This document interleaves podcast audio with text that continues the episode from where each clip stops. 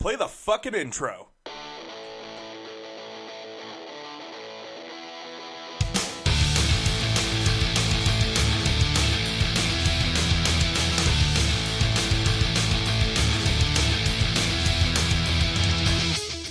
This is Dustin, And this is Eric. and this is SLC Punkcast. This is episode 118, We're 20 more from 138. and we are uh, 18 from 100. Uh, yeah, In between. somewhere. All right, so episode 118. This episode is unique because we have an interview. I did an interview with uh, Jeff of Divided Heaven. Stay tuned later in the episode. I'm going to talk more about that, and you'll hear the interview. But first up, we got a bunch of new music, uh, a lot of great stuff coming out. One that came out on the 13th. I originally missed it, had a chance to come across it. It is the Backstreet Girls. What? Normal is dangerous. So if you haven't heard of Backstreet Girls, definitely go check out the Backstreet Girls. They have multiple albums. Uh, Normal is dangerous. Heard a couple tracks. It's pretty cool. Definitely want to check it out. I feel like I've heard of this band before, but I think it was older, and I think they were all boys. That's exactly it. you are on the right path. Uh, Suspense Heroes Syndicate came out with the Mary 7 inch on September 14th. Numbskulls with Jagged Rocks on September 14th. Marco Bruiser with From Another Time September 14th. Bagare with Demo on September 15th. Never Learn, We Want More September 18th. Stay tuned later in the episode for Never Learn. I will never learn. All right, the Beaters Band with the Black Christmas EP, September 18th. That is never too early for Christmas music, right? Depends on the Christmas music. Uh, well, the Beaters Band, if you've tuned in, I think I played them on uh, the Punkanoid Worldwide Italy episode. They do a lot of covers, and so there's three covers, but there's one that I think is a little bit different, or it's not your traditional Christmas song. Haven't had much of a chance to check it out to decipher, but it's Christmas music. It's coming. We'll get to some Halloween music first. We're going to do some horror punk, aka Halloween, or you know, there's there's definitely a line between, but sometimes they blur together when it comes to that punk music in October. Just do an episode with with every band who has covered Misfits Halloween. just that's just the entire And then we'll vote on who did it best. That's what the episode will be called. Who Uh, done it best? Snuff with There's a Lot of It About came out on September 20th. That's really good. I actually heard one of the tracks the other day too. Definitely want to check out more. That's on Fat Records. Hangman with One by One out on September 20th. If you're still a fan of Blink 182, they came out with Nine on September 20th. Especially after that last album they put out. The Dirty Nil put out Idiot Victory single on September 20th. Selfish Things put out Logos on September 20th. Love this one right here. See You, Space Cowboy, all one word. That's the band name. And you definitely should check them out. I've heard previous music, but I'm looking forward to hearing stuff off of their album, The Correlation Between Entrance and Exit Wounds. That's September 27th. Stone Lions with Necking On and Kicking Off September 27th. No Parents with the Middle Ground EP September 27th. Street Outlaws wrapping up the September 27th releases with self-titled Street Outlaws. I'm sure I missed a ton of shit, so make sure you let me know. I say wrapping that up, and I bet there's like 50 other things coming out on the 27th. So let us know. Last couple we're going to go across is Lagwagon with Railer October 4th. The Eradicator with Peak Eradicator October 4th, and Box Jellies with Smack on October 4th. There's always a ton of stuff. I'm always coming across, just like uh, the Backstreet Girls. I could have been talking about that like a month ago, but Right. just came across it this past week. So when we miss stuff, let us know. Happy to get it added to the list. Definitely want to check it out. Uh, definitely some other cool stuff.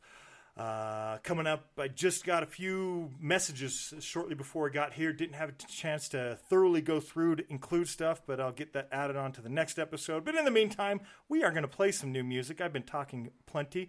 Eric, you talk. Okay, so I remember last week we were talking a little bit about the new Tiger Army release and about how I kind of have blown it off the past few weeks of listening to it. Well, I finally sat my ass down in my car specifically because I was do- I was doing my j- day job where I listened to a lot of music in my car, and I was like, finally, I'm going to listen to the new Tiger Army LP, and it's pretty good. I'm not gonna say it blew me away because the last time I listened to Tiger Army was the. Uh, can never remember the title, but it came out in like 2005. Okay. and that was like, you know, peak psychobilly for me. Right. Of which psychobilly was not a huge, uh, not a huge genre that I got into, but Tiger Army was a band that I always found myself going back to, especially that one record. And I was like, okay, let's see what they have to offer in here. And this one, it's it's still got the psychobilly sound, still got that '50s twang to it with their like uh their bit ominous dark presence to it.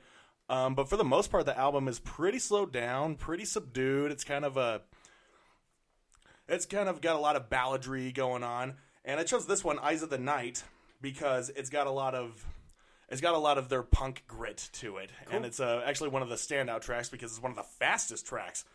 And I was expecting more of that on this uh, the Tiger Army album, Retro Retro Future. Retro Future. Yes. Air Pockets, my bad. so yeah, Eyes of the Night was a yeah, great track. It's hyphy and it's it definitely leaves a mark. Cool. Well, uh, it was released September 13th. Uh, all our new releases this time are September releases. Uh, they're from LA. They're doing a tour of the US, Canada, England, Germany, Austria, and Mexico City for Retro Future. Starts this month, September, and goes through December. So look them up if you want to go check them out. Uh, this is their second release on Lunatone and Rise Records. It's their sixth release, full length anyway, overall.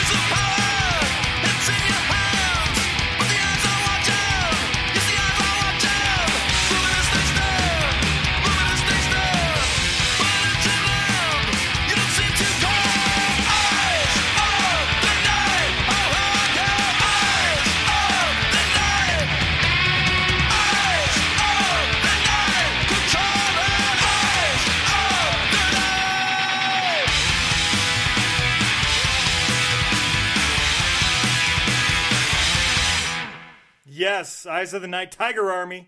Oh yeah. Arguably, probably not the best representation of that album. As I said, a lot of them are more uh, on the slower side, but Sure. still, still a great track nonetheless. Uh, we I, I was alluding to you know at least one episode, but during uh, October I was going to call it during Halloween. During October, uh, play some horror punk, some Halloween themed songs, and uh, as I say, those kind of go hand in hand. So does psychobilly. There's a lot of great psychobilly Oh, that kind of is that horror punk theme. And we're definitely going to be playing uh, some psychobilly during that month. Absolutely. Uh, I'm looking forward to Stellar Corpses making their way here in November. Uh, they are going to be here on November 13th on a Wednesday. So I'm really looking forward to checking out Stellar Corpses. Speaking of Psychobilly, Tiger Army, I think they were coming to Salt Lake. I forget the date. I should already know that, but uh, maybe they're not. Maybe that's why I don't have it offhand. Man, no, they. I Either think they way- came recently. I think that was a thing. Yeah, I think maybe it was just this last week or so. Anyway, they're, they're doing this long tour. You know, uh, like I said, U.S., Canada, England, Germany, Austria, Mexico City, pretty much uh, all of North America plus England, Germany, and Austria. Uh, from September, they've already been, got going, and up through December, they're going to be busy. awesome. You're going to have a chance to check them out. You might have to drive a little bit, but maybe you won't. Maybe it'll be your hometown. Yeah, hopefully. Check out Tiger Army. Certainly doing well for themselves. Yes, uh, that was a shorter track. That was a minute 21. We're going to jump into another shorter track. So I picked a couple newer releases that came out in September too. Uh, just listening to, you know, as much as I, I can, I, I try to listen to a lot of those new albums, at least a, you know, a track or two, get a feel for what it is. And I came across a couple that were released in September. First off is School Drugs. I'd been talking about them and their release, which was Modern Medicine. This track's called Nervous Eyes, came out September 13th. The band's from New Jersey. This track's 1 minute 36 seconds long. Here it goes. All right.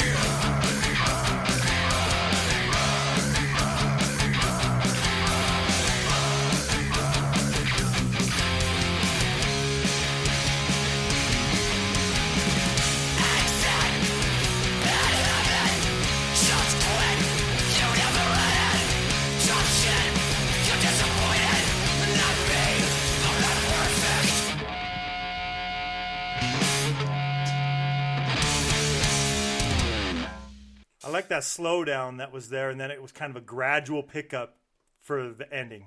It's pretty cool. I like. It. Incredible. Reminded me a lot about uh, Night Birds. Oh, nice. Yeah. Yeah, just fast, get in, get out, and hopefully leave your vocal cords ruptured. Right?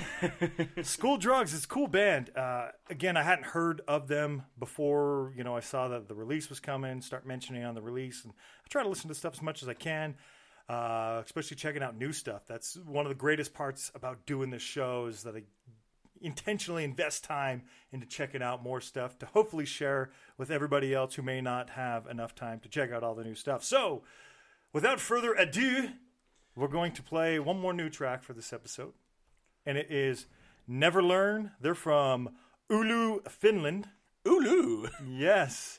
Uh, just mentioned them when we were talking about the new tracks. Came out September 18th, so just this last week. And the album's called We Want More. I went with the title track, We Want More.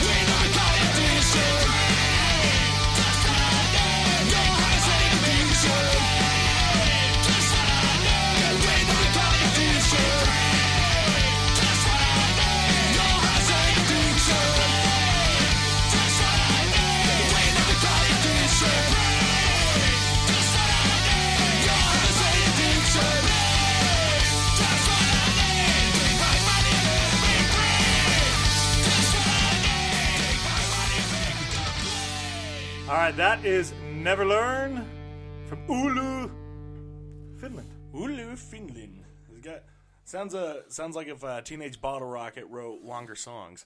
right? You got a bit of that uh, Ramon core vibe to it. That's cool. Yeah. Uh, you know, just a cool skate punk band there. Uh, new release, just uh, September 18th, about a week old. Not even that yet. Wow. so uh, just, a, just a. Yes, uh, go check it out. So we want more. We're going to do some older, lesser known tracks. We're going to stay over there in that Scandinavian area of Europe with your your mm. pick. So what do you have? Well, we're going right next door to Sweden. From Malmo, Sweden, we have a crust punk D beat band from uh, from Malmo, known only by Ursut. Ursut. Sweet. Ursut. Now I came across these guys. They, uh, uh, like I did with most of most new punk music for a time. It was uh, Slug Magazine. they gave me this record to review, and I fell in love with it from the get go. Nice. It was it was loud, it was dissonant, it was also melodic at certain points, it was heavy, and the entire album, as you would probably expect, was sung in Swedish. Absolutely. So with with the exception of very few lines, you know, they were just like singing in their mother's tongue, kind of like uh, the Rammstein of crust punk, The album's called Köp Dig. Lycklig, which is uh, There you go. which translates out to "Buy Your Own Happiness." Buy Your Own Happiness. So yeah, the album itself it's riddled with themes of you know far left politics, you know anti-capitalist, anti-fascist themes, and also the idea of the the idea of rebellion and trying to rise up ag- along the uh, rise up against your the far right politics that Sure. are just trying to suppress us and keep us down. so yeah, a lot a lot of common themes that run in the punk rock web as far as Sweden goes, but honestly their sound is definitely I don't know, it's chilling at times, especially in the first track that we're playing, uh, Den Jetra Dagen, which I had it, I had it pulled up here. It translates to the last day. The Last Day. The it's Last the longer Day. of the two tracks. This one's almost twice as long as the next one. This one's Yeah. 408. The next one is 212. Yes. It's actually the uh, opener of the album. So it's got a lot of these weird sound effects that are coming in, like right here. Right? it just sounds like you're in the inside of some industrialized building. Just kind of kind of building up the ambiance before the actual music comes in. It's definitely a definitely nice to see that the art of the album intro is still alive in punk and hardcore music. All right. Because you, d- no matter what you do, you want to bring people in. You want to get a feel. It's kind of like the opening credits right? of, uh, of Setting the tone. You know, exactly. a lot of albums are a story one way or another. Yeah, Whether it makes sense to us as a story or not, people that wrote it telling some sort of a story, and uh, the, the intro there sets the tone. Yeah, and it just gets better. Well, this is rel- you know, like you were talking about. It's it, it's uh, you know what it's discussing is still relevant. It's new, not new Mm-hmm. because it came out July of 2016, but it's still uh, you know newer. Yeah, definitely evolved. Yes. Well, what was this? Uh, how do you pronounce that again? Den Yitzera, uh, Yitirsta Dagen. There you go.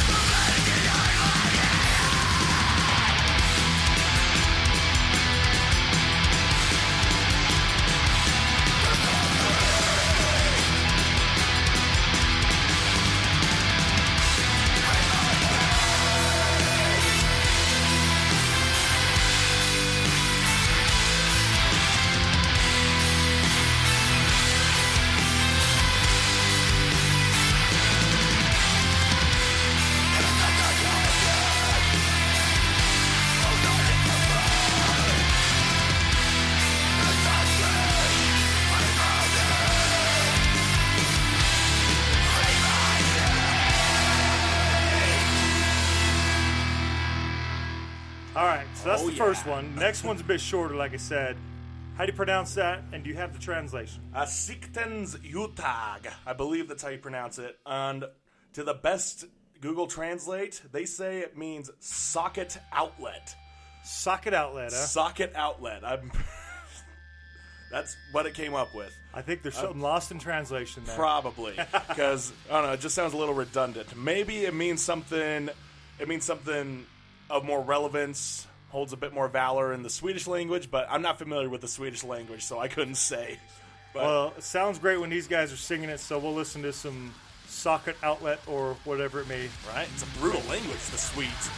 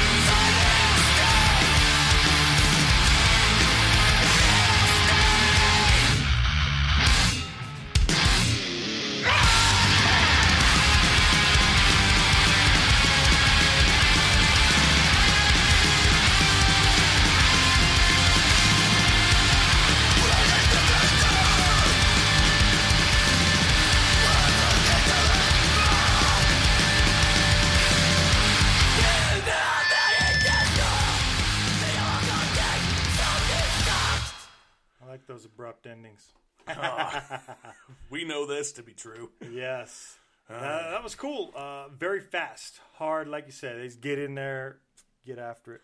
It's very funny listening to these guys the last week because uh, I, I told you, uh, you know, I'm moving into a new place, and part of this is like uh, buying new furniture. So constant trips to and from IKEA, and in between that, I'm listening to Ursut. I'm like, yeah, the Swedes are more than just ABBA and IKEA, Right? That.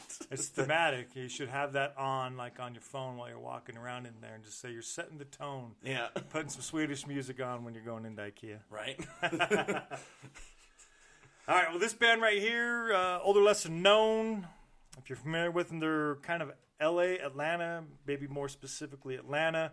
But either way, it's the it's Illiterates. They came out with an album called Make Out Mountain on September 7th of 2018. Uh, that's where I'm playing this track from. It's called Mayonnaise Elbow. uh, it was just that came out of left field. Right? I was not expecting that title, but all right. Mayonnaise Elbow. Uh, just want to put out there though, uh, they did recently. uh, So on June 14th of this year, they put out "Goddamn Gun-Toting Junkie Camaro Enthusiasts." That's the name of the album. So go check them out if you like this. Uh, check out Illiterates. Again, Mayonnaise Elbow.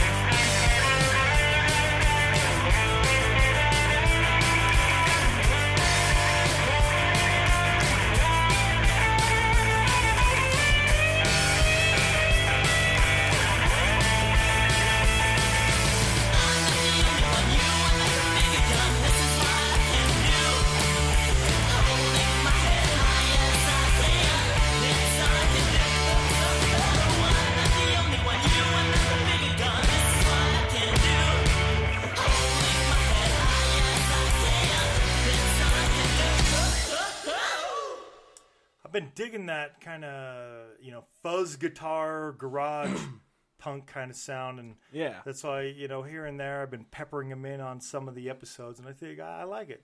Yeah, these guys have a very interesting sound to them. It's like the yeah, like you were saying, the fuzz tone and the uh, you know the distorted guitars on there. It kind of has that Detroit vibe to it. Right. But their whole disposition and just the way they presented themselves with you know their their titles that they have here, like mayonnaise fucking elbow. it just reminds me of like how the toy dolls in the 80s were just kind of taking all the stuff that came before them with the punk scene you know the first wave of punk and was just making fun of the whole thing. So that's what these guys remind me of. It's like uh, the toy dolls meets uh, uh, like the mc5 or something Well, that's cool. It's a cool band. Uh, definitely check them out. Like I say, the goddamn gun-toting junkie Camaro enthusiasts came out June 14th. So if you're digging what you heard off of Makeout Mountain, which is mayonnaise elbow, then go check out that one as well. And they have a Bandcamp page. Go check it out. It's illiterates. i'm pretty sure that's just an excuse to say you have some white stuff on your weenus Nice. All right, this time of the show, we're going to talk about bands who are touring. So, first off, last episode, talked a little bit about Harrington Saints. I'm going to throw that out there again, and I'm going to, uh, Eric and I are going to do an interview coming up, also coming out, totally separate episode, but we're going to throw it out tonight because Daryl and the boys are coming to town to make a lot of noise. yes indeed they are If you if you understand that, it means you've heard Thousand Pounds of Boy. That was their new album. Anyway, they're going to be here in town. Uh, they're doing a show in San Diego on Friday. They're doing Salt Lake City here at Bottoms Up on Saturday. Get out there, join us at the show, everybody. The boys are going to be there. It's only ten bucks. We're going to talk about more on that in the next episode. But the band we're going to talk about touring this time is Rancid. They're going to be here Friday. never So- heard of them This weekend in Salt Lake City, you have Rancid and Pennywise on Friday night together. and R- iron reagan Iron Reagan. and the English- english beat Yes. So four great bands right there all together on Friday night. And then uh, next night, we still have a great show. So get out. Uh, if you were lucky enough on the 24th, they sold tickets for 24 bucks to this show. I bought mine, I think, when they were 30 bucks or 30 whatever. I bought mine when they were forty something, Oh, and really? I bought two of them, which Ouch. which amounted out to about a hundred bucks. Yeah, I think mine. You're right. I think it was like thirty something, but after you add all the fees and shit that they charge, I it was the it came fees. to over forty bucks. But if you go to this Harrington Saints show, just show up at the door and pay ten bucks. yeah, you'll get a yeah, you'll get So- a better deal. Get out there to the Harrington Saints show. They don't. Uh, they're not touring all the time. I feel like, uh, and I'm going to say this on the episode. I feel like the the nerdy boy, the the the hot chick picked right because the Harrington Saints they don't get out all the time. But they're coming to Salt Lake. They picked Salt Lake. They could have went Yeah. anywhere. They could have went somewhere else. But Salt Lake City, they picked us to come to. Let's get out and support and go watch it. And you're going to have a great time anyway. Seriously, it's like you're you're halfway between Denver and Reno. Just just cut that time in half. Play a show in Salt Lake. There you It'll- go. It'll be easier. Well, they're going to hit San Diego Friday, Salt Lake on Saturday. Just the two shows, and then next month they'll be doing uh, Rock the Ship. Tune in to the special episode coming up. In the meantime, we're talking about Rancid. So Rancid, they're going to be at the Union Event Center this uh, Friday. We talked about the bands they're playing with. They're going to be at the House of Blues in Las Vegas on the 26th. On the 28th, they're going to be in Colorado. On the 29th, Colorado, both at the Ogden Theater there in Denver. One of those shows is sold out. Let's see. It is the one on the 28th in Colorado is already sold out. That's why they're doing the two shows. This actual tour started on the 14th. They were in Pittsburgh. They did Worcester, Massachusetts. And then the Toronto show was sold out on the 17th. 18th was Detroit. 19th, Cleveland. 21st, Baltimore. 22nd in Philly. And then they're off since then until they do the Vegas show this week. So hopefully you're able to tune in. Those other shows had Angel Dust, Turnstile, Aquabats, Suicidal Tendencies. So hopefully you're able to check out some of those. The only bands that are at every single show, Rancid and Pennywise. Yep, which makes sense because they they've been around about as long. right? Both great bands. I'm looking forward to uh, two great shows this weekend. Uh, the Rancid one for sure. Pennywise. I've seen them both. Punk Rock Bowling last year and the year before. Yep. And uh, you know, I've never seen the English Beat. Looking forward to that one. You saw Yep, Iron same. Reagan this year, didn't you? I did. I saw PRB? I- yeah, I saw him at PRB opening up for the Exploited, Right? and yeah, also saw Rancid this year as well. Tried to catch as much of their set as I as I could. Yeah. with the with the two stages going back and forth. I was I think I was watching the end of Street Dogs, maybe, Right. or Something like that. s- something like that. I, I was going back and forth too, and I stayed until the encore. When the encore was coming, I had to hit to the club show. I didn't want to be late for the club show. yeah, It's at a club show. So I'll stick around for the encore this time if they do it. yep, and I'll be there on time. Uh, Rancid. So we're gonna play one. Uh, and Out Come the Wolves. I picked an Out Come the Wolves. I haven't played this track on the show before. We played a shit ton of Rancid. We did some Rancid episodes. We played a lot of Rancid. That and Out Come the Wolves. 19 tracks. So awesome. 19 tracks, and they're all good. Everyone, this was that transition for me. High school. Uh, well, it was junior high really. It was ninth grade. Just came out. And I was transitioning from the music I listened to then, which wasn't great, not worth talking about, into this style of music. I love it. One of my favorite albums of all time is this album, Outcome the Same. Oh yeah, it, I mean it's a huge album. Yes. even especially by punk standards. This Absolutely. like was up there with like Smash and Dookie as one of the biggest albums that came out of that time. Right? Well, this one is Love it. The Way I Feel.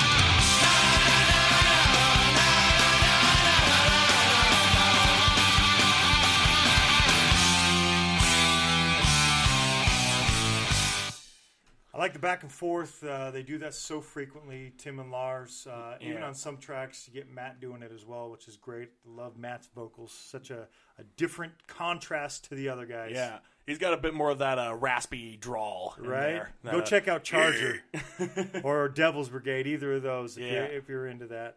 But yeah, Uh, Lars and Tim, I feel I feel like in this record, even more so than Let's Go, they perfected their vocals. You know, the back and forth between them. Is that the way you feel? Yeah, that is the way I feel. That's the way I feel about you, Lars and Tim. Uh, that was the last track on the album. One of the reasons why I picked it is because it was the last track on the album, and that album is so good, so many tracks. It's not like they're one minute tracks either. They're they're two minute tracks, granted, but Yeah. still, there's so much on there. Awesome, such a great album. Uh, I'm looking forward to it. I have no idea if that's going to be a track they play, but they could play that whole album, and I'd be happy. And they've got eight other ones to choose from. I did see Rancid at Punk Rock Bowling when they played that entire album front to back. Well, that was what like three years ago, something like Yeah, that. it was it was about that was like the second time I went to Punk Rock Bowling, and it it was amazing. It's probably 15. It was the 20 year anniversary, I bet. Yeah, 2015. Yeah. yeah, because yeah, it was the 20 year anniversary. That would make sense. I think Yeah. Dropkick Murphys was doing something similar that year Yeah, too. Do or Die. Yep. They did Do or Die. Yes. Yeah. Well, let's go into some great cover to cover albums. If you're in Salt Lake on Friday, go see Rancid, and if you're in Salt Lake on Saturday, definitely get out and go see Harrington Saints. Yes, yes, do so. You don't want to miss either. No. No, no. Great bands. Uh, first great cover to cover album. We're, we're only doing one actually great cover to cover album. haven't really mentioned it much since the beginning. Got an interview coming up.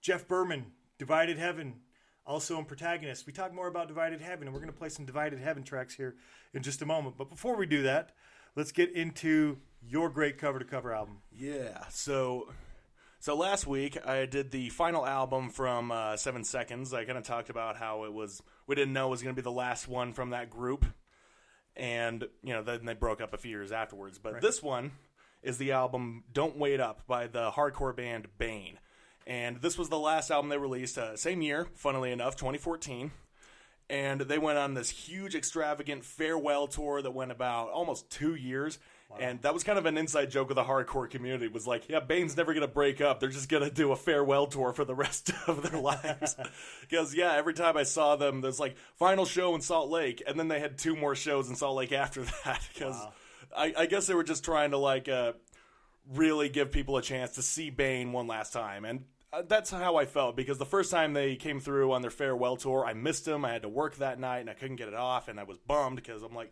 oh, I'll never get to see these guys again. But I managed to see them twice on two separate occasions in two separate cities. I saw them uh, in Salt Lake in uh, in 2015. It was my first time seeing them at the loading dock. Oh, Yep. And then I saw them a year later when they were doing like the final leg of the North American tour. I think they just finished up uh, their European farewell tour.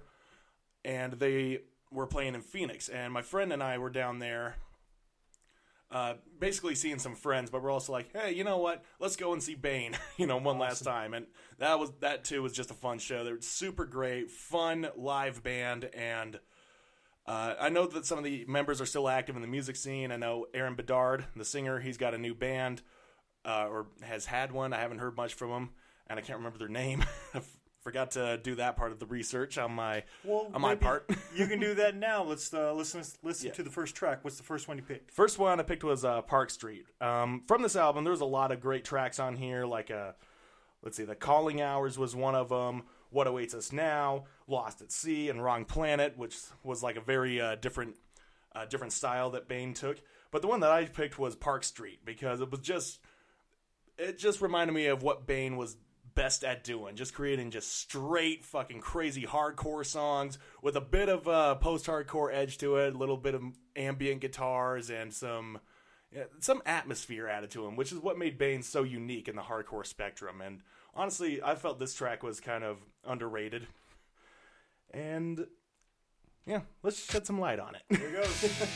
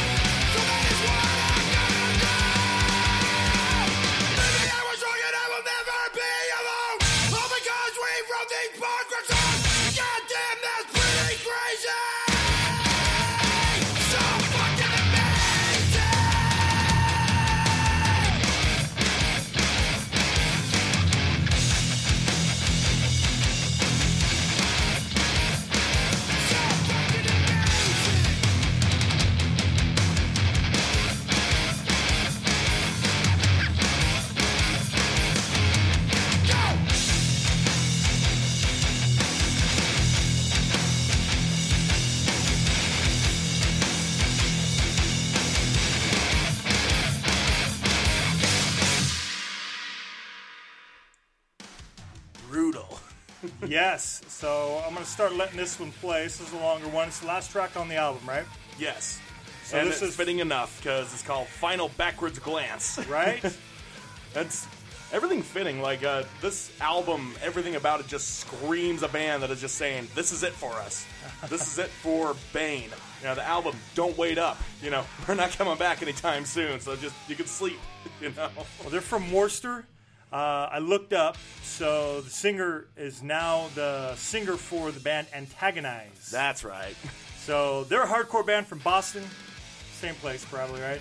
Worcester, Um, Boston, pretty close. Same place. Well, probably Massachusetts is a small state, so It is. I'm not trying to say they're the same city for all you folks that live in those areas. I'm just saying same general location. yeah, northeast. Yes. northeastern hardcore. So check out Antagonize if you're digging this. Uh, they put out some releases in 18 and in 19, so they have new stuff to check out, new band to watch. Again, this is off of the Don't Wait Up. And what was the track one more time? Final Backwards Glance.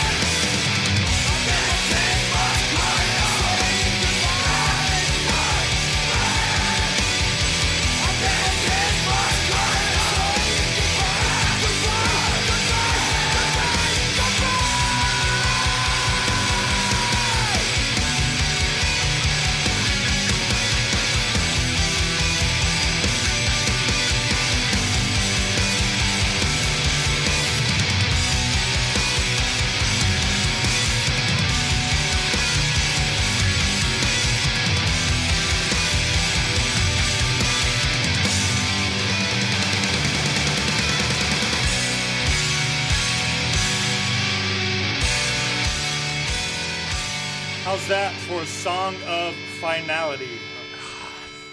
Just that it's so much more encapsulating when you hear it live and everyone piles up in the end to scream those lyrics. You know, this is my final backwards glance. It just people piling on top of each other, and it was constant. It was just coming in waves. It's awesome. Wild. Is it the last song of the show? Uh, no, actually, it was the first song. Oh, really? enough. The yeah, the last time I saw him in Phoenix, it was the that was the first one, and then they closed out the set with uh, "Can We Start Again," Okay. which is another great pylon song. I like the the reverse there. yeah, That's awesome. yeah, but it's a great one. Final backwards glance. We'll miss you, Bane. Well, that Bane. Next up, we're gonna do Divided Heaven again. Jeff Berman did an interview with him. We're gonna talk about Divided Heaven. That's gonna come up. We're gonna play a track first, then we'll play another track after. A uh, bunch of cool stuff from this band. Cold War, that's the tracks we're going to play uh, from, is from the album Cold War. Came out July 20th. They're currently out on tour, uh, playing a bunch of shows. They were in Detroit last week. Jeff took some time right before the show to call me from the hotel. Uh, we talked. They're from LA. You're going to find out all this stuff uh, in the interview. Coming up, let's listen to the first track. And the first track we're going to play Home for the Summer, again off of Cold War. Enjoy, then enjoy the interview.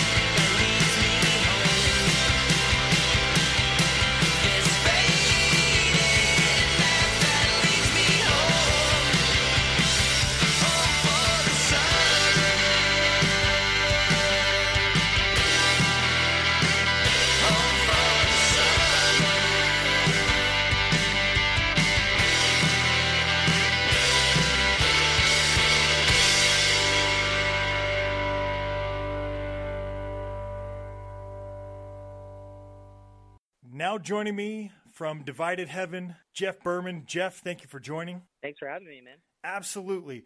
I appreciate you taking the time. You're out on tour right now, band being from LA, but you're joining me from your hotel there in Detroit because tonight, uh, the 17th, you guys are going to be playing at the Garden Bowl there in Detroit. You have a ton of shows coming up. Uh, how many have you played so far? We've been out for a little over a week, um, and I I played a couple solo shows before the band joined me. So I think this is show number nine or ten. Awesome. W- with the, the shows that you've already played, any outstanding crowds, anything uh, worth mentioning right now out of the ordinary? Last night, Monday night, Columbus, Ohio, was great, and we have never played there. I played there with previous bands, and we always did really well. But I, I did the douchey thing of saying into the microphone during our set, hey, does anyone remember my old band, the Boils, when we used to play at Bernie's? And, and nobody remembered. Uh, so it was it was cool that it was a totally new crowd that was there to see us, and it was great. I mean, it was spectacular for a Monday, but it was a great show nonetheless. That's been really good. Kansas City was good. Lansing, Michigan was was excellent. So yeah, we've we've had some good shows so far. It's nice when you can have those good shows on the weekdays because uh, I'm sure I'm sure you know, and I, I've seen personally uh, at shows that I've been to. Sometimes some of those weeknight shows are, are tough to get a, a decent sized crowd to. Yeah, we kind of enact a rule on tour being that we don't like to take days off unless it's absolutely necessary. So we don't have any days off for this whole run. And so you know, trying to book Mondays and Tuesdays and Sundays can be difficult, Right. but we made it work. That's awesome. Are there any shows coming up? You know, uh, the home away from home, as it were. You, you know, uh, we'll, we'll get into more of some of the bands you've been in, but you mentioned the Boils, uh, Philadelphia band. Your band, Divided Heaven, is a an LA based band, right? Correct. So, is there, you know, I, I assume LA, you get a good turnout. I, I'm sure you got tons of friends and family and people that are going to come out, maybe out in Philly. Or, yeah, in Philly. Is there anywhere specific that you go to and you just get a large crowd? It's like the home away from home. I would say Washington D.C. first and foremost because I went to college there and I played in bands there. There isn't much residual interest in Divided Heaven left over from the Boils days in terms of that fan base.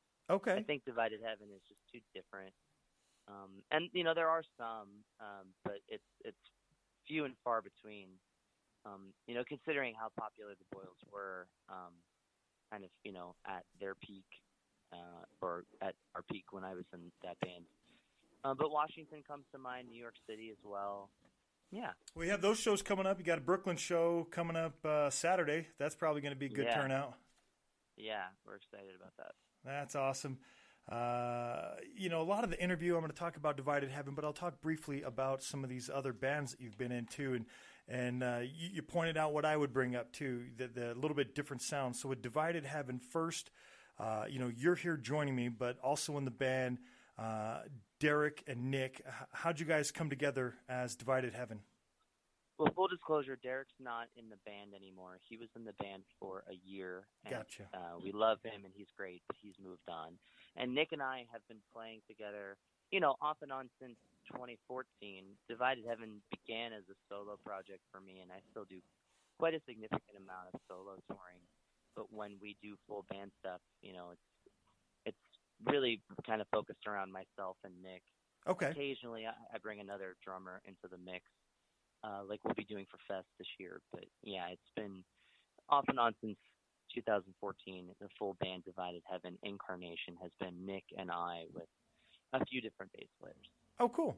Well, that's awesome. Uh, your your first release was Ar- Arrival City in 2012, so that was prior to bringing on the the full band, as it were, for the the Youngblood release. Is that correct? Yeah, that's correct. You know, it was just it was kind of out of necessity because while recording Youngblood, many of those songs became full band songs, and the recording process was just kind of led by intuition and curiosity.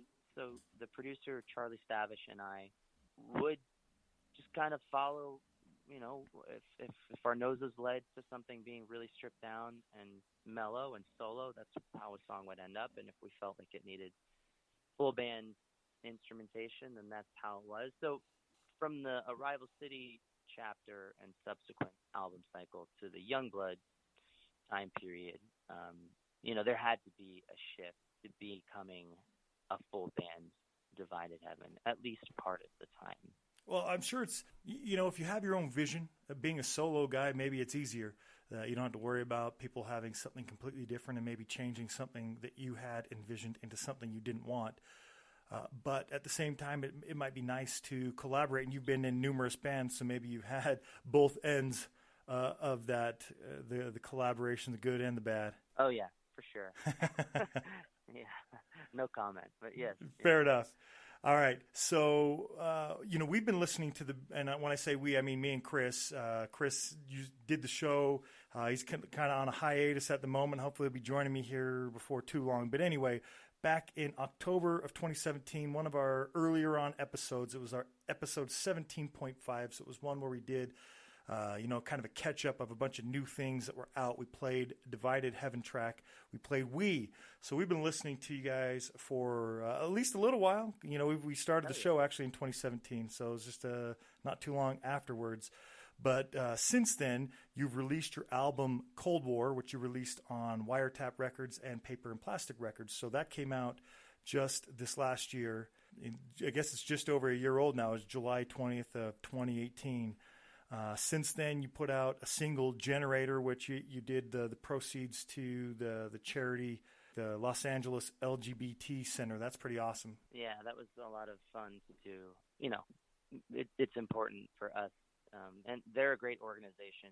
You know, not just for you know the LGBT community, but also primar- perhaps primarily now because of how Los Angeles is in such a housing crisis. Sure. LG, LGBT uh, homeless youth as well. They, do a lot for them. So, um, you know, we just wanted to give a little bit back around the holiday season and, and do that for them. That's awesome. Uh, to kind of transition into the other band you play, and on that same note, uh, you also play currently with the band. So some of these other bands are bands you played in, just as you mentioned with the Boils, but with uh, Protagonist, uh, you guys are doing uh, charity. So the proceeds from your merch sales, October, November, are going to go to charity there in you know Southern California, Tijuana, Mexico area. Why don't you tell me a little bit about that as well? Yeah, I mean, it's, it's kind of the along the same lines. You know, like we as as grown men, you know, we are very fortunate in that we lead and live comfortable lives, and we view the privileges that we've had in life um, as you know straight white hetero males to Right. use that as an opportunity to help people that uh, are different than us because in the end they're not different than us and you know we are firm in our stance that Donald Trump is a fascist Sure. and his policy at the border, the southern border, is a fascist policy that needs to be eradicated, and the manner in which our government and our government agencies are treating people at the southern border uh, is horrendous, and it's and it's sickening. So it's just a drop in the bucket, but it helps us feel less helpless. If that makes sense. And, Yeah. You know, it's what we sing about. So it's it's really not it's not a jump for us to want to do something like this. It's just sometimes difficult to feel like you're making any sort of connectivity to getting out of that that ditch of of, of helplessness or hopelessness. Right. And uh, so that this was just something you know, protagonist has kind of been in a drought in terms of releasing new music. Um, it's it's been a while since we've had a new proper record, but we've had these B sides that we had been sitting on, and we got them remixed and remastered, and they kick ass. And we're happy to to get it out there and try to do some good, as opposed to just having it be a, a flat release of a new song that you know people may like or, or might not like. We want to give something uh, powerful and provocative and interesting, and also helpful. Right. I just did an interview this last week with Pete. Uh, we briefly talked about the same stuff, and then you guys, uh, Generation Lost. Uh, by the time this interview's out, it's coming out this Friday, which would have been just this last week by the time the interview's out. But it's really cool. the The release is supposed to be out what October, November, and so the proceeds during that window, uh, you know, hopefully everybody get out there and support. But that's really cool cause, and even if things are a drop in the bucket. It's one of those where somebody sees and maybe it prompts others to do, you know, something like that or even to the same charities. Yeah, and at the very least, it's better than not doing anything. Absolutely. And that's the conclusion we reached is that we're in a position, a very small position, albeit, but we're in a position to do some good and to raise some money. So we wanted to do it. And the same applies to, you know, the idea behind Divided Heaven doing a charity single as well. That's awesome. That's cool that uh, with both bands that you were able to do that. With Protagonist, you have some stuff coming up. It looks like you have Fest as well with Divided Heaven. Does that mean you have double duty? You know it, man. That's awesome. well, you know, we talked about, uh, I, I talked a lot with Pete, obviously, about Protagonist on the last uh, interview that I did. So with you, you've also been in The Boils. You were in New Jersey hardcore band The Rights, Washington, D.C. hardcore band VPR, and uh, also a band out of Pennsylvania, out of Lancaster, the the Static. So you've been in bands from all over the place. Where are you from specifically? Since you've been in these bands that are from, you know, L.A., from Florida, from Washington D.C., from New Jersey, from Philly. Yeah, well, you know, that's the beauty of punk rock and hardcore, at least as a vibrant subculture, is that, you know, you meet people from other scenes and the connectivity between you is w- what helps it thrive and, Right. and increases that sprawl. I grew up in Lancaster, Pennsylvania, and I lived there until I was 18. And so when I was a teenager, I was in a couple of the bands. The one that really kind of established itself was the Statics, and then I moved to Washington D.C. to go to college, and it was at that point that I joined the Boils, who were a Philadelphia-based band, and uh, I eventually joined VPR, which was based in D.C. where I was living, and kind of pulling double duty. And um, then I wasn't in VPR anymore, and I joined the Rights because they were friends of mine from New Jersey that needed a guitar player. And all through that, Protagonist was the band that all of my bands would play with, and they were the band that I loved the most, both as a band and as people. I enjoyed touring with them and playing with them. So they became, you know, really, honestly, my best friends. That's awesome. And when they started having, you know, consistent bass player issues or you know bass player issues of inconsistency you know i became the guy that was filling in for anybody that couldn't do a tour or anybody that was flaking out as that tends to happen Right. and so you know my that's my place in protagonist is not as significant as you know their place in my life as my friends you know peter manages me but is also one of my best friends john um, was the best man at my wedding. So that's much more important than me being a bass player in their punk band. But it's kind of also an extension of that. But Divided Heaven, it was something that I kind of started when I was living in New York City, but it really took shape once I moved to Los Angeles. So no, that's a really convoluted and long answer, but I tend to think of my life very geographically because I've lived in so many places Sure. where I've worked hard to establish roots. You know, I, I didn't move to these places to just sit on my couch and watch television or be uninvolved. I wanted to be involved in a community and be involved in music scenes wherever I was. And I've been fortunate in that I've had the opportunity to do that. And so for the last 11 years, which is crazy for me to think about, I've been, you know, uh, in Los Angeles and and really focusing on Divided Heaven fully for the last uh, seven years. So is Divided Heaven and then Protagonist the only things that you're currently active with? Yeah, I mean, I've I've got other things that are, you know, on the stovetop that I are not even worth talking about because they're not named, and you know. But I've always got different ideas cooking and different collaborative ideas going. But in terms of bands that are touring bands, yes, Cool. Divided Heaven and Protagonist.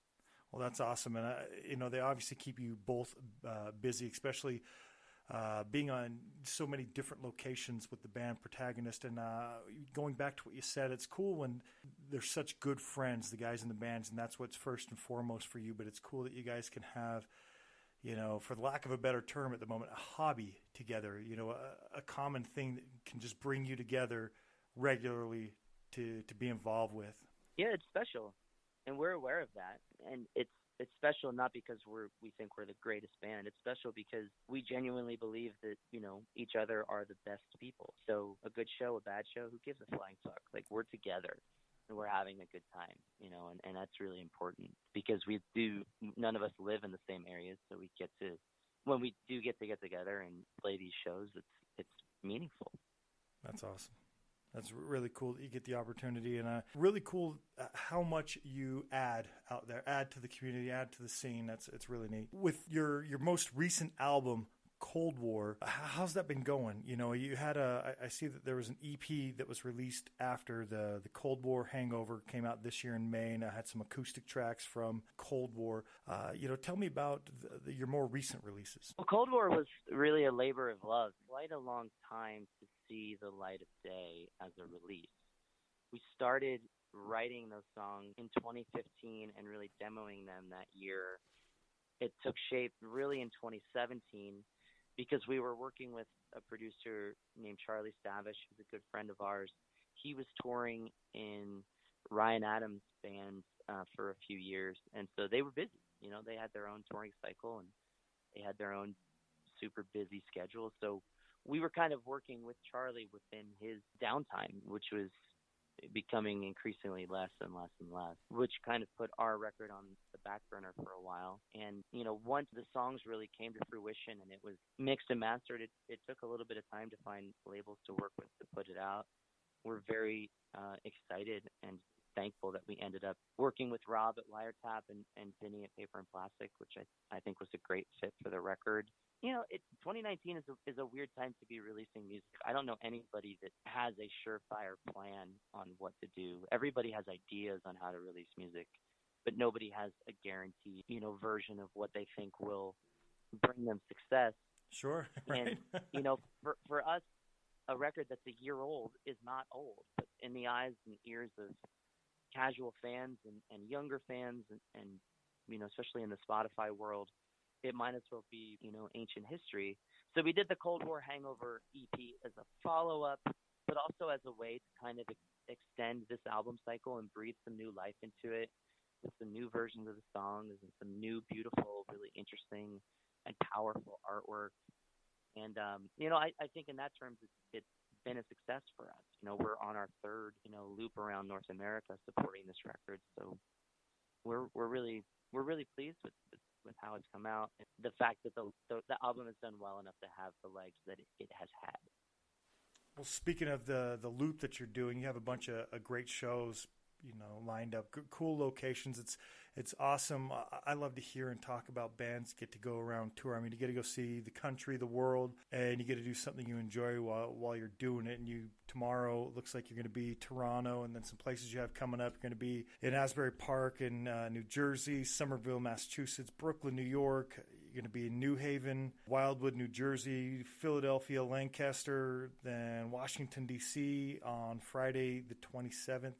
Pittsburgh on the 28th, so a couple cool cities for the weekend. Chicago on the Sunday, and so yeah, you're going all over the place. Uh, a bunch more Yeah, man. places: Milwaukee, Davenport, uh, Lincoln, Denver, Rock Springs, Wyoming. Even uh, how'd you land on heading to Rock Springs, Wyoming? Because compared to a lot of these other cities you have on, the Rock Springs is considerably smaller. That's a Friday night show. Yeah, because your city is one of the most difficult cities to book for young, independent DIY bands. Is it? Ah, Salt it's Lake City has been so, uh, yeah, it's just at every moment. I've, you know, I, I well, see, we can talk about that off the air, but yeah, Salt Lake City has been uh, disappointingly difficult for us for years, and um, we ran into a good crew of people who put on really great shows in western Wyoming and a couple of the small towns out there, and the shows are always great. So Cool. we just we head there instead of Salt Lake, man.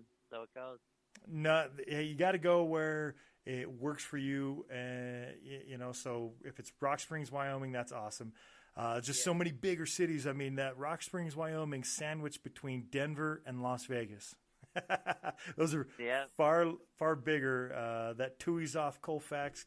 A uh, ton of shows end up there. Uh, you guys will be playing at the Evel Pie on Saturday, October 5th in Las Vegas. That's over there on Fremont Street. It's a cool place. They do uh, punk rock bowling shows over there at the Evel Pie uh, as well. So a lot of cool stuff. And then you'll be heading back into California, doing a bunch of California shows before you head to Florida to do some pre-fest and fest shows. That's awesome. Exactly. Yeah, yeah. We got we got a busy month ahead of us. Yes. So, what do you do? Uh, you know, you're, you're traveling from place to place. I'm sure, you, you know, one drawback, and I mention it all the time, uh, something that sucks about Salt Lake is that we're kind of in the middle. You know, if you're touring along the north of the country or you're dropping down the coast or you're heading down south, Salt Lake's just in one of those spots that it's hard to, you know, kind of come up from. You hit Las Vegas, it's only four hours to Phoenix as opposed to go six hours up to Salt Lake. And then if you're going Boise, that's six hour drive. And Reno is like an eight hour drive. And it's eight hours to Denver. So there's a lot of places that, but they're all far, pretty far drives. So a lot of these other places, especially when you're uh, out there on the, the East Coast, a lot smaller drives from day to day. What do you guys do to occupy your time when you hit those cities? I mean, we're simple creatures, you know. If we figure out where we're staying, we get there. Um, we try to get some food that's not shit food, you know, something that's somewhat healthy. A lot of times we'll just kind of go to a cool, I- don't mean like cool, cool, but I mean literally a shaded area where we can park the van that's safe and take a nap, run errands. You know, we, we got, we always got stuff to do, you know, whether it's printing something out for the border crossing or getting merch shipped to us. You know, there's, there's really not a whole lot of downtime when you run a band completely DIY. So there's there's always work that needs to be done, whether it's on the phone or on the computer or at the Kinkos. you know. So when when we do actually have downtime, we spend it relaxing and and kind of taking care of ourselves, as opposed to doing a lot of museums or touristy things like that. Sure. And you've been around, uh, you've played in bands. I'm sure a lot of these cities, it's not the first time you've been to it. I've been to Vegas. I go to Vegas a couple times a year. And I don't gamble. I don't hardly do anything there. All the things that people are, I go to Las Vegas for. Uh, I was over that after like the first or second time. I just go for whatever I happen to be going for and doing that just as if it was any other city or even my hometown here. Yeah, yeah. Well, I mean, you should change that. I mean, we do go crazy in Vegas, but everywhere else, we're, we're good boys and we get done what we need to get done for sure. Uh, that's awesome. I'm sure there's a lot going on, especially, uh, you know, some bands are able to, you know, with working out schedules and stuff like that, they're able to do like weekend tours or maybe a week or two weeks, and you guys are doing a bit more extensive. So I'm sure there's a lot going on, just like you talked about. Uh, you can't bring, I'm sure, the entire amount of merch that you're going to want, so you're going to have to, you know, get get pick it up as you go. Um, if you have, uh, I've interviewed other bands, and some of them bands that you're going to play with fall through or venues fall through or something like that may pop up. So I'm sure there's always plenty to do. And then, yeah, rest. It, it could take a lot out of you driving. And if you eat a shit diet, that makes you feel even worse. So that's awesome that you guys are, you know, trying to keep yourself going, keep yourself in the shade, rested, eating better. Yeah, I mean, it's it's uh it's not vacation. Yeah, We- right. you know, it's we work. like- and and we don't like touring with people who treat it like vacation. You know, we we learned that lesson a long time ago. We talk about this frequently that if touring was a book, it's a book that Nick has read, you know, our current bass player has read, I've read it, and we've definitely toured with some people who maybe they bought the book but they never read it or they got halfway through the first chapter and it's, you know, been sitting on their figurative nightstand in their brain for the last three years and they don't know how to carry themselves. They don't know how to conduct themselves if they get sick or they don't know how to, you know, just be ready for what happens and so it's work. You know, we it's it sounds dull, but as much as we love Motley Crue, we are not Motley Crue. So when we're on tour we we treat it like a job and we take it seriously and we try to build upon the idea of longevity so that when when we come back it's it's better and the place is better off having had us play as opposed to not. So when they do a documentary about your band, it's not going to be called Dirt. No, it's probably going to be called that shitty feeling you have when you hate taking naps, but you end up falling asleep by accident and you wake up and you're groggy. That's the, the biography of Divided Heaven. what is what else do we need to know about Divided Heaven? We talked a little bit about your releases. Tell me, you know, what what tracks are are regulars uh, at your guys' shows? What are tracks that, besides the tracks that people are going to hear, uh, we're going to play a couple on this episode. What are some tracks that people should check out? I mean, I'm sure as a band, you write everything and you enjoy everything. Otherwise, you wouldn't put it out. But you know, not everything makes the set list. So, what are some of those tracks that are you know regulars when you play live? Yeah, for this set, uh, for this summer, we kind of mixed it up a little bit and threw some stuff in there that we had not done for years, mixed with you know the the new Cold War staples. You know, so I would say our song 1983 is the most popular, at least with us. You know, the title track Cold War is also a new staple to us. The song We that you mentioned earlier is a definite staple. The song You Will Never Get Rid of This has become our most popular song, which is great. And then The Daughters and the Sun, which is another song off of Cold, is that's our closer. I mean, it was our closer before it was out, and then now that the record's out, it's been emboldened as the closer that much more. What do you guys? What, what's the plans for the future for the band? I know it's kind of started as a, a solo thing for you, but uh, you and Nick kind of are, are doing it now. This is your your primary band. Uh, some of the other stuff you have, like you said, they're they're on the stovetop there, but this is this is your focus. So what's what's the plans for the future? What what do you see? Where do you see Divided Heaven in five years, ten years? Oh, I thought you were going to say five minutes. I was going to say in five minutes we're leaving the hotel to go to the venue. I know that for sure. Yes, it's in, uh, in it's getting five close. years in five years i don't know my guess is that we'll be involved with music in some form but it, it's impossible to know i uh I, i'm not thinking too far ahead about five years um you know we have a new record that is written and we're going to start recording it next month but we don't know.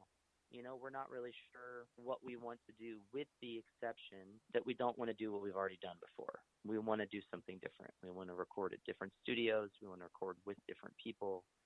And we want to do something that is original for us to do And you know, when you're a band like ours, it's easy to go back to the same producer, or go back to what's familiar, and kind of stick with what you know. But the only thing we agree on is that we want to do something new and different, and showcase Divided Heaven in a different spotlight. What that means specifically, I could not tell you. We'll find out when it comes. Exactly. You've played in a variety of sounds, uh, you, you know, hardcore bands up to uh, Divided Heaven, definitely different styles of punk rock there. Do you have other styles? Do you see yourself, uh, you know, progressing or moving or evolving or whichever way you want to view it into other styles of punk rock, just as you have from the hardcore bands into Divided Heaven? uh, unequivocally, no. Uh, Divided Heaven will not become more of a punk band or a hardcore band or a ska band or anything like that. Style, those styles of music, although I love them, do not interest me at all as a songwriter anymore. At least at this point. Okay. What I what I have enjoyed about Divided Heaven is that our catalog is very diverse. You know, I think from the first record, which was a solo record, kind of on one end of the spectrum, so to speak, and then you know we mentioned the song "We" earlier, which is from uh, EP we did called Pacific Avenue. I think that that's the other end of the spectrum where it's kind of got this bouncing souls vibe to it, you know, anti-flag kind of vibe to it. I don't want to push the uh, the pendulum any further in that direction. I think that was a good bumper limit for us, if if that makes sense. Sure. And and I, the reason we were so pleased and, and we love and we're so proud of Cold War is because we felt like we struck a really happy medium that resonated with with our listeners and our fans that had a little bit of everything on that record but still felt cohesive. So the next record, you know, if you ask Nick, he might have a different answer. But for me, I, I kind of have it in mind as being a little bit more straightforward indie rock that's just a little bit more well balanced and great lyrics and, and uh, interesting parts. You know, I, I, maybe kind of along the lines of you know the song "The Daughters and the Sons," which we did on Cold War, something that that has a little bit more of a uh, a well-roundedness that doesn't have the edge that maybe punk rock has. I don't know, but you know, it's like even as I'm saying it, I don't know if I sound like I'm trying to convince you, like I know what the hell I'm talking about, or I'm trying to convince myself of you know whatever. I, I, the the only thing we know for sure is that we don't want to repeat what we did, Right. and I think that each release we've done has been very different. You know, with the exception of the singles, because those are all tied to the records, of course. But the EPs have all been kind of weird. The records have been not so weird, but very different from each other. So we kind of view the roadmap going in a direction that's a more refined version of, of kind of what we're doing. And on top of that, I, you know, I think we tour so much that we play these songs so much that they kind of take a life on their own that's a little bit different. So by the time the record comes out, the version that you're hearing is different than the version that we've been playing live for six months or a year or something. That yeah, that You makes know? sense. I think that happens for a lot of bands, and that's something we want to try to avoid. So we kind of just want to write it, map it out, record it, mix it, master it, release it in a faster turnaround, so that the the impulse and the excitement and the adrenaline and the fear and the mistakes that that you make in that baby process of crafting songs and writing songs um may I think that might be the new you know north star that we kind of follow in in the process for LP That's cool. That's awesome. And you're looking. What are you thinking? You know, I'm not trying to pin you down to a time, but uh, for for everybody who's looking forward to what you guys have to come, they know something's coming. When do you think? Uh, next year, year after? no definitely I think a year from now Okay. fall of 2020 is is when we're slated to release it and the label was cool with that so that's what we're gonna try to do Perfect. Uh, you planning on tours? You know, after this one kind of dies down, the the shows that you'll be doing into November. You guys going to take a break? You're looking at doing more, or are you going to wait till closer to when uh, the, the the next album comes out? Well, we're pretty busy throughout the rest of the year, and then next year it looks like we're doing a few longer tours in Europe and Awesome. maybe a little less in the states. So that's kind of the plan. But you know, we're going to start recording the record in uh, October next month. We're gonna try a new producer and just kind of see how that goes. And if it goes well, then I think we're gonna record record in January. Um, the songs are ready. It's just you know we need a little bit of nuance and space with it. But uh, I don't think next year will be as busy as this year was, or certainly not as busy as 2018 was. But you know, looking ahead to 2021, who knows at that point? Right. who knows? you know, um, we we would like to have a record out, and we'd like to um, really focus on that new record uh, starting next fall, and have that be the start of the new cycle. We'll see what happens. Cool. You never know.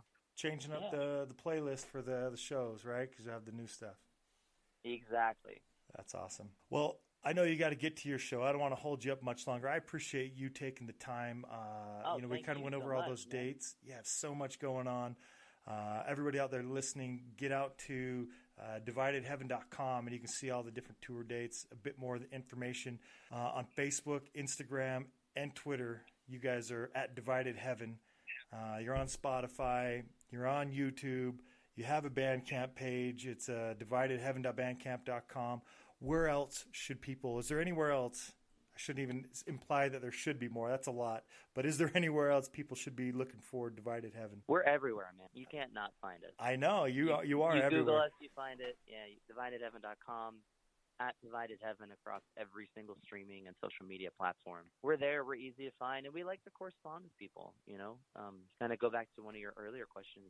Something that we do is, you know, I talk to people. Like we're all good guys. You know, I'm married. Like we're not creeps. We're not scouring the internet looking for chicks. Like we're way beyond that. We we like having genuine conversations with people about rock and roll or professional wrestling or cheesesteaks or whatever. So, you know, we spend our days kind of corresponding with people that we know or people we don't know that we meet through social media and, you know, trying to make new friends and make this uh this world feel a little bit a little bit smaller and more manageable.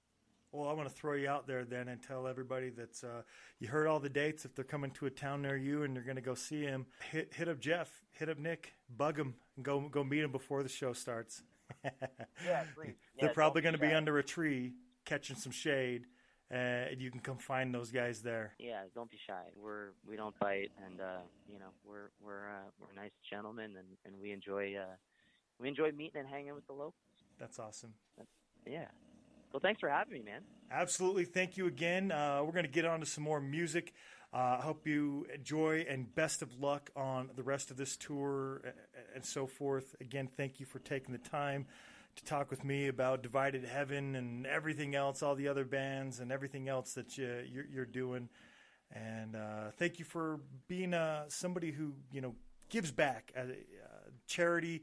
Uh, Oh yeah, thanks wh- for thanks for mentioning that, and thanks for you know thanks for uh, supporting that. that. That means a lot to both myself and my bandmates and the protagonist family as well. Absolutely. Go support. It's great to support bands, uh, especially when they're trying to support the cause.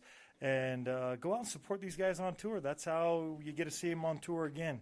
Let's go support them on tour. That's right. That's right. Well, thanks, man. We we appreciate it. Thank you so much for the time. Absolutely. Until the next time, uh, here's some more music.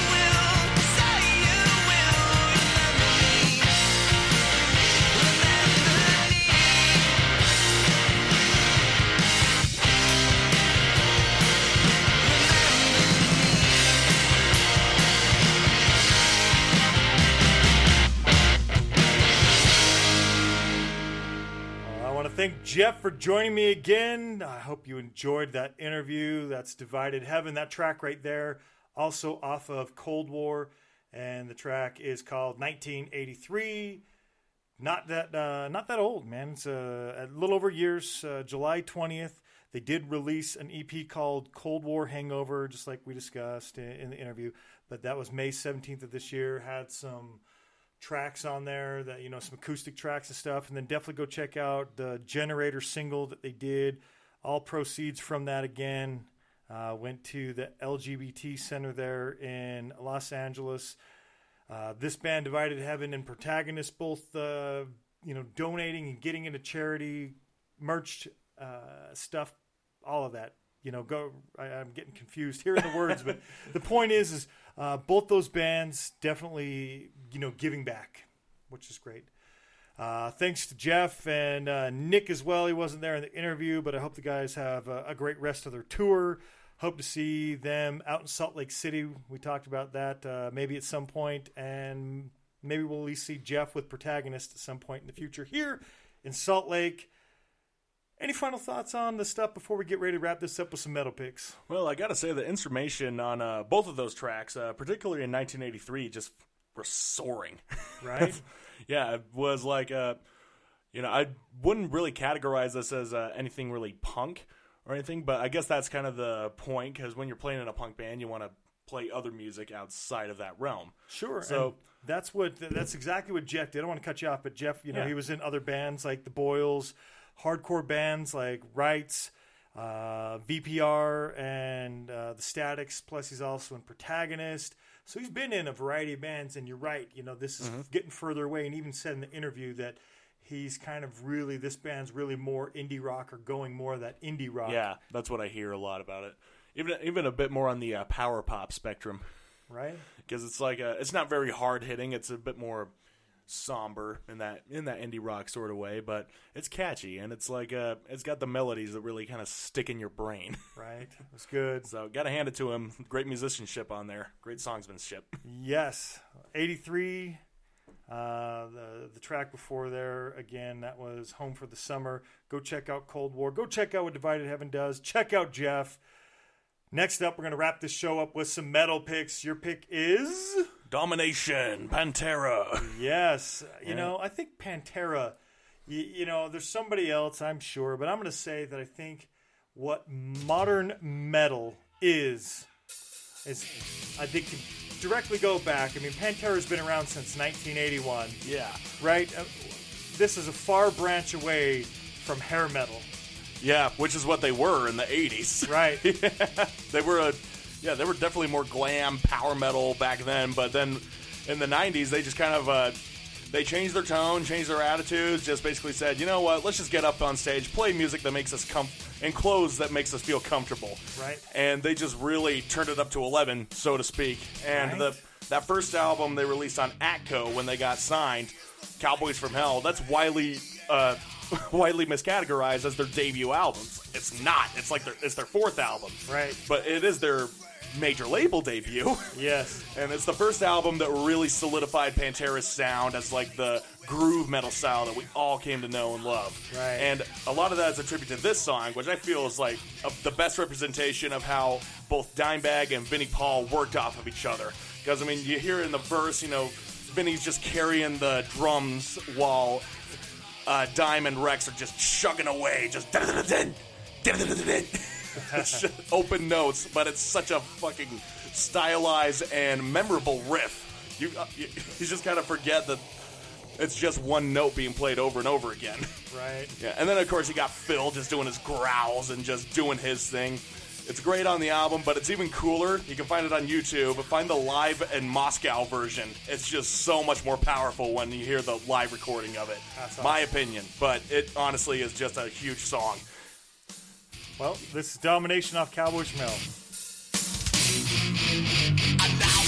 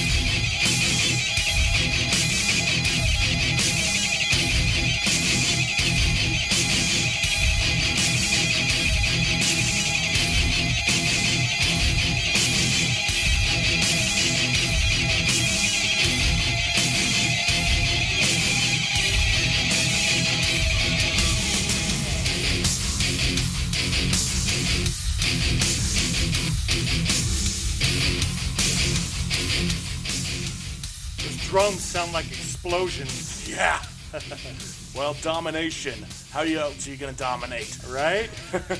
Very thematic there. I like know. it.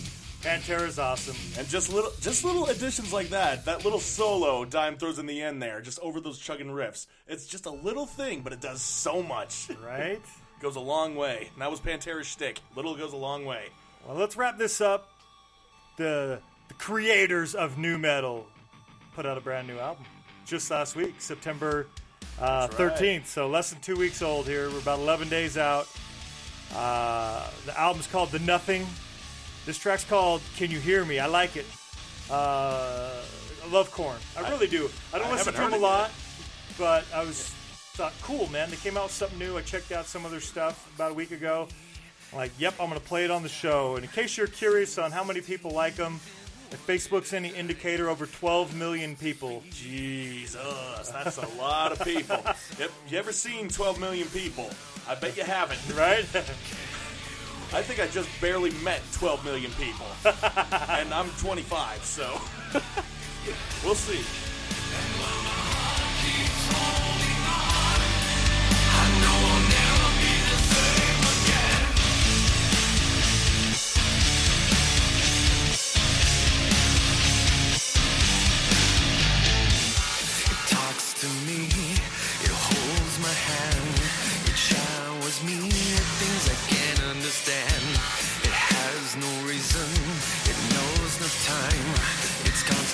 watching, so it's not.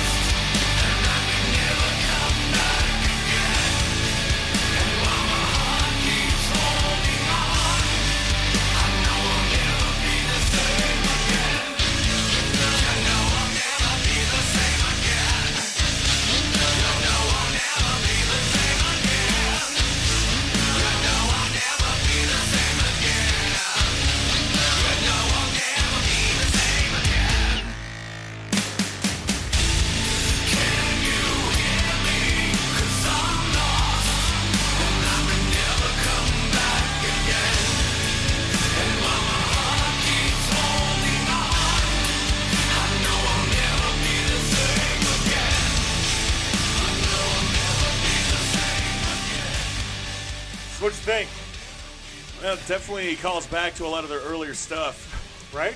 Yeah, like I kind of uh, fell off the Korn train probably in the late 2000s because uh, I got into them because when I was a teenager, I was getting in on the little on the, bit of the tail end of their hype train. It was around 2005, 2006, like when "See You on the Other Side" and the Untitled album came out. Pretty much when nu metal died out, they say. Pretty much, yeah. The mid 2000s was when nu metal was kind of done, but honestly, Korn still kept trudging on, for better or for worse. Some would argue for worse. That Skrillex qu- crossover was questionable, but, but yeah, like they've been putting albums pretty consistently for the last 10 years. I was surprised to see that meant that much in their discography, Right? you know, and and I'm not surprised that they're still putting out music now. You know, so they definitely, you know, despite the fact that nu metal did t- die out, Korn definitely has it. There's not. still plenty of fans out there. Uh, still as we just said, crowd, yes. 12 million fans, digital people liking Yes. them. Yeah, and they're still, know, they're still touring, still making a lot of, still making a lot of noise, and yeah, this is the first time, this is the first new Korn song I've heard in probably 10 years. Well, I hope you enjoyed it. I hope everybody else did. That's Can You Hear Me off of The Nothing. Check them out. If you want to check out the rest of these bands, they're on Instagram at Tiger Army, at School Drugs NJ for New Jersey, at Never Learn Punk, at Ursut Official, that's U R S U T, official, at Illiterates ATL, at Rancid, at Bane Central, at Divided Heaven, at Pantera Official, at Korn underscore official, at SLC Punkcast is the show. Eric, where can we find you? You can find me on both Instagram and Facebook. My handles on Instagram are at scaryuncle underscore Eric ninety seven, and you can find me on Facebook uh, through Eric U Norris. You can find my bands and such at Anonymous Band Official on Instagram and at Suburban Hellkill, also on Instagram. On Facebook at Anonymous SLC and at Suburban Hellkill. And uh, some of the albums that we talk about, some of the songs we talk about in the show, I've reviewed for Slug Magazine. And you can find uh, the review of Ursut's album in full on slugmag.com. Just go into the search bar, type it in, and you'll see my words there. It might be slug for Salt Lake Underground, but it's still relevant. There's a lot of great stuff that's relevant for anybody that wants to read into it. Hence the inter or not the interview, but the review you did. Exactly. And you've done interviews and other things that they're not specific to people or bands that you know people outside of Salt Lake haven't heard. yes. So check it out. Check out SlugMag. There's still people in Salt Lake who are reacting to music, whether it's local, national, or international. On Facebook, you can find everybody at Tiger Army, at School Drugs, at Never Learn Punk, at Hardcore Punk, at Illiterates, at Rancid, at Bane Central, at Divided Heaven, at Pantera, at Korn, shows at SLC Punkcast. You can find us, because you've already found us, but you can also find us on iTunes, at Spotify, on Stitcher, on Google Play Music, on Player FM, slcpunkcast.com wherever else you can probably find podcasts. Uh, you know, the Spotify one's fairly new, so you can check us out there. Like I said, I hope you've enjoyed. Any final thoughts before we completely wrap up episode 118? well, I just hope people keep tuning in. I hope you, uh, uh, religious listeners, keep coming back. Hopefully, we haven't deterred you away. And uh, yeah, always always feedback. You know how to get a hold of us. We just told you. Get a hold of these bands. Tell them what you think of their music. Until the next time. Play the fucking outro.